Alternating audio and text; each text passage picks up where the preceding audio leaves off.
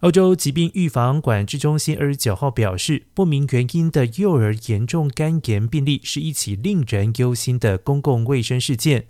数据显示，从三月底以来，全球已经通报了一百九十一例肝炎病例，其中多数在欧洲，而且有一百多起是发生在英国。其中有些病例会导致肝衰竭，需要肝脏移植。